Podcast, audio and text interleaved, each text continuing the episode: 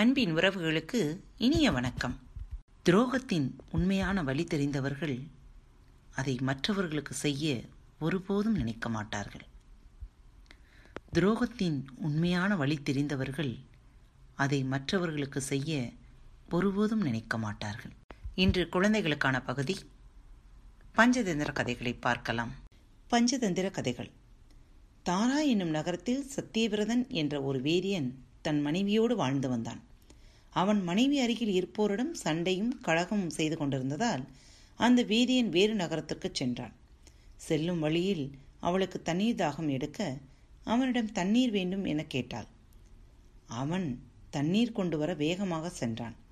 ஆனால் வெகு நேரம் கழித்தே தண்ணீர் கொண்டு வர முடிந்தது. அதற்குள் அவள் இறந்து விட்டாள். வேதியன் அழுது புலம்பினான்.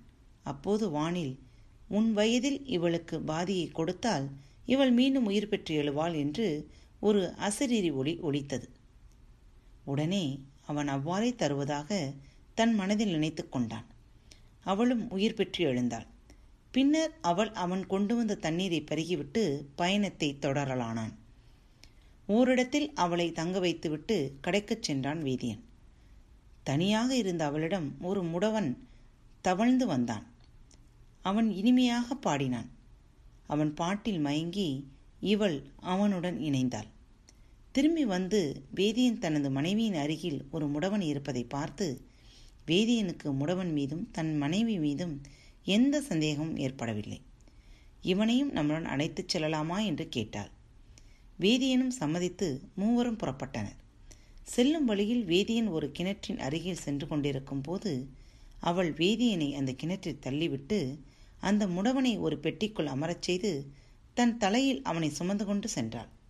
வழியில் சென்ற காவலாளிகள் தலையில் பெட்டியுடன் செல்லும் அவளை சந்தேகப்பட்டு ராஜாவிடம் அழைத்துச் சென்றனர். ராஜாவிடம் இவர் என் கணவர் இவரால் நடக்க முடியாது. மனைவி என்ற முறையில் இவரை நான் தானே பாதுகாக்க வேண்டும் என்றார். இவளின் கற்புத்தன்மையைக் கண்டு கண்கணங்கிய ராஜா அவளை தன் உடன் பிறந்தவளாக கருதி அவளையும் முடவனையும் அரண்மனையில் தங்க வைத்து உபசரித்தார். கிணற்றில் தள்ளிவிடப்பட்ட வேதியன் நீரில் தத்தளித்துக் கொண்டிருந்த பொழுது அவ்வழியாக வந்த வழிபோக்கன் தண்ணீர் தாகம் ஏற்பட அந்த கிணற்றிலிருந்து தண்ணீர் பருக நினைத்து கிணற்றுக்குள் எட்டி பார்த்தான். கிணற்றுக்குள் இந்த வேதியனை கண்டு அருகில் இருந்த ஆட்களை அழைத்து கிணற்றில் குதிக்கச் சொல்லி காப்பாற்றினான். பின்னர் வேதியன் தன் மனைவியையும் அந்த முடவனையும் தேடிச் சென்றான்.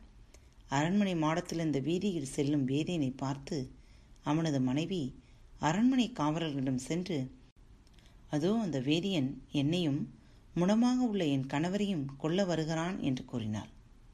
அவர்கள் வேதியனை பிடித்து ராஜாவின் முன் நிறுத்தினர். ராஜா நீதி விசாரணைக்கு உத்தரவிட்டார்.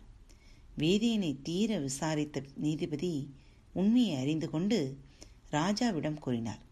ராஜா வேதியனை விடுவித்து வேதியனின் மனைவியையும் முடவனையும் தண்டித்தார். மீதி நம்பிக்கை துரோகம் நாம் யாருக்கும் செய்யக்கூடாது.